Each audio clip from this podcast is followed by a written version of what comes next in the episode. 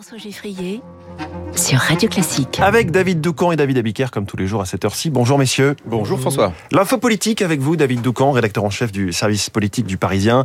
Emmanuel Macron a missionné Elisabeth Borne pour élargir la majorité afin de sortir de la crise politique, alors qu'une nouvelle semaine à haut risque débute pour l'exécutif. La feuille de route de la Première ministre ressemble de plus en plus à une mission impossible. Oui, parce que les pistes évoquées par Elisabeth Borne hier dans un entretien à l'A F P ne sont pas de nature à changer la donne politique, limiter l'usage du quarante-neuf trois aux textes budgétaires, préparer euh, des textes plus courts, euh, discuter en amont avec les oppositions. Euh, tout cela, la Première ministre le dit depuis juin, avec les résultats, disons, euh, mitigés que l'on connaît. L'interview d'hier vise à calmer les esprits, mais n'ouvre pas de nouvelles voies politiques, parce qu'à ce stade, il n'y en a pas. Un accord de gouvernement avec L R, euh, l'idée chemine au sein d'une droite déboussolée après le fiasco des retraites, mais elle est loin de faire l'unanimité, en interne d'une part, et d'autre part, c'est un peu tard, après avoir contraint le gouvernement au quarante-neuf trois sur la réforme la plus importante du quinquennat. Autre option, euh, les débauchages individuels, comme en deux mille dix-sept,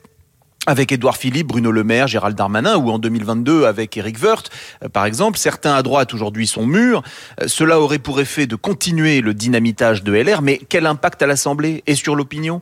Compte tenu de l'abaissement général du personnel politique, il ne reste pas beaucoup de personnalités connues, capables, par leur arrivée au gouvernement, d'entraîner un effet de souffle. Et à l'Assemblée, le groupe L R est une addition d'individualités ingérables. Qui peut prétendre rejoindre Emmanuel Macron avec dans la besace un nombre d'élus suffisant pour garantir la stabilité parlementaire? Personne.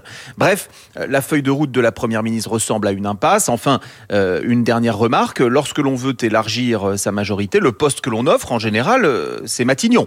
Euh, mmh. Une démarche sans doute contre-intuitive pour Elisabeth Borne. En fait, ce que vous nous dites, David, c'est que la solution ne viendra pas d'Elisabeth Borne, mais plutôt d'Emmanuel Macron. Absolument. D'ailleurs, le président a l'intention de passer des coups de fil, d'organiser des réunions politiques. Dès ce midi, euh, sont convoqués euh, la Première ministre et les leaders des trois partis de la majorité à l'Élysée.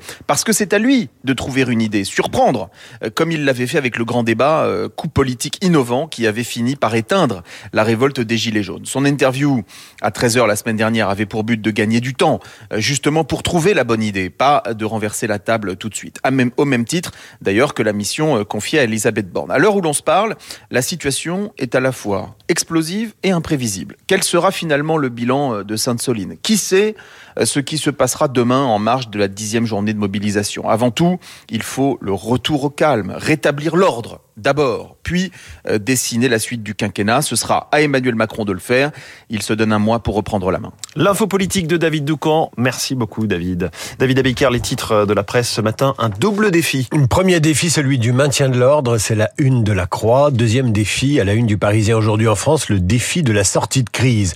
Macron veut incarner l'ordre face à la violence, titre Le Figaro. Macron reprend les commandes, titre L'Opinion.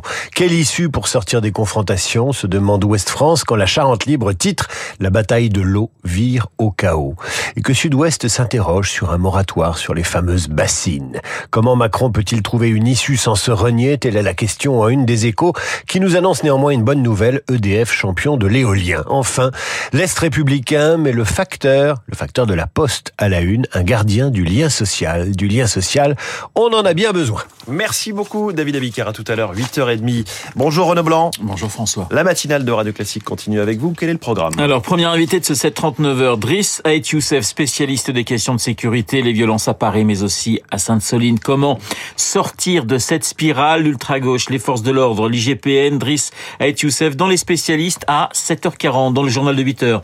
Nous serons en ligne avec Marc Roche, ancien correspondant du quotidien Le Monde à Londres. L'annulation du déplacement de Charles trois en France. Qu'en pense la presse britannique, mais aussi l'opinion anglaise ? Marc Roche dans le journal de Lucille Bréau. huit heures quinze dans les stars de l'info. Guillaume Durand recevra le président et fondateur du journal L'Opinion, Nicolas Beytout. Nicolas Beytout pour commenter l'actualité économique et politique. Rendez-vous dans trois quarts d'heure. huit heures quarante, Esprit Libre avec, comme tous les lundis, Luc Ferry. Luc dans notre studio juste après la revue de presse de David. Mais tout de suite...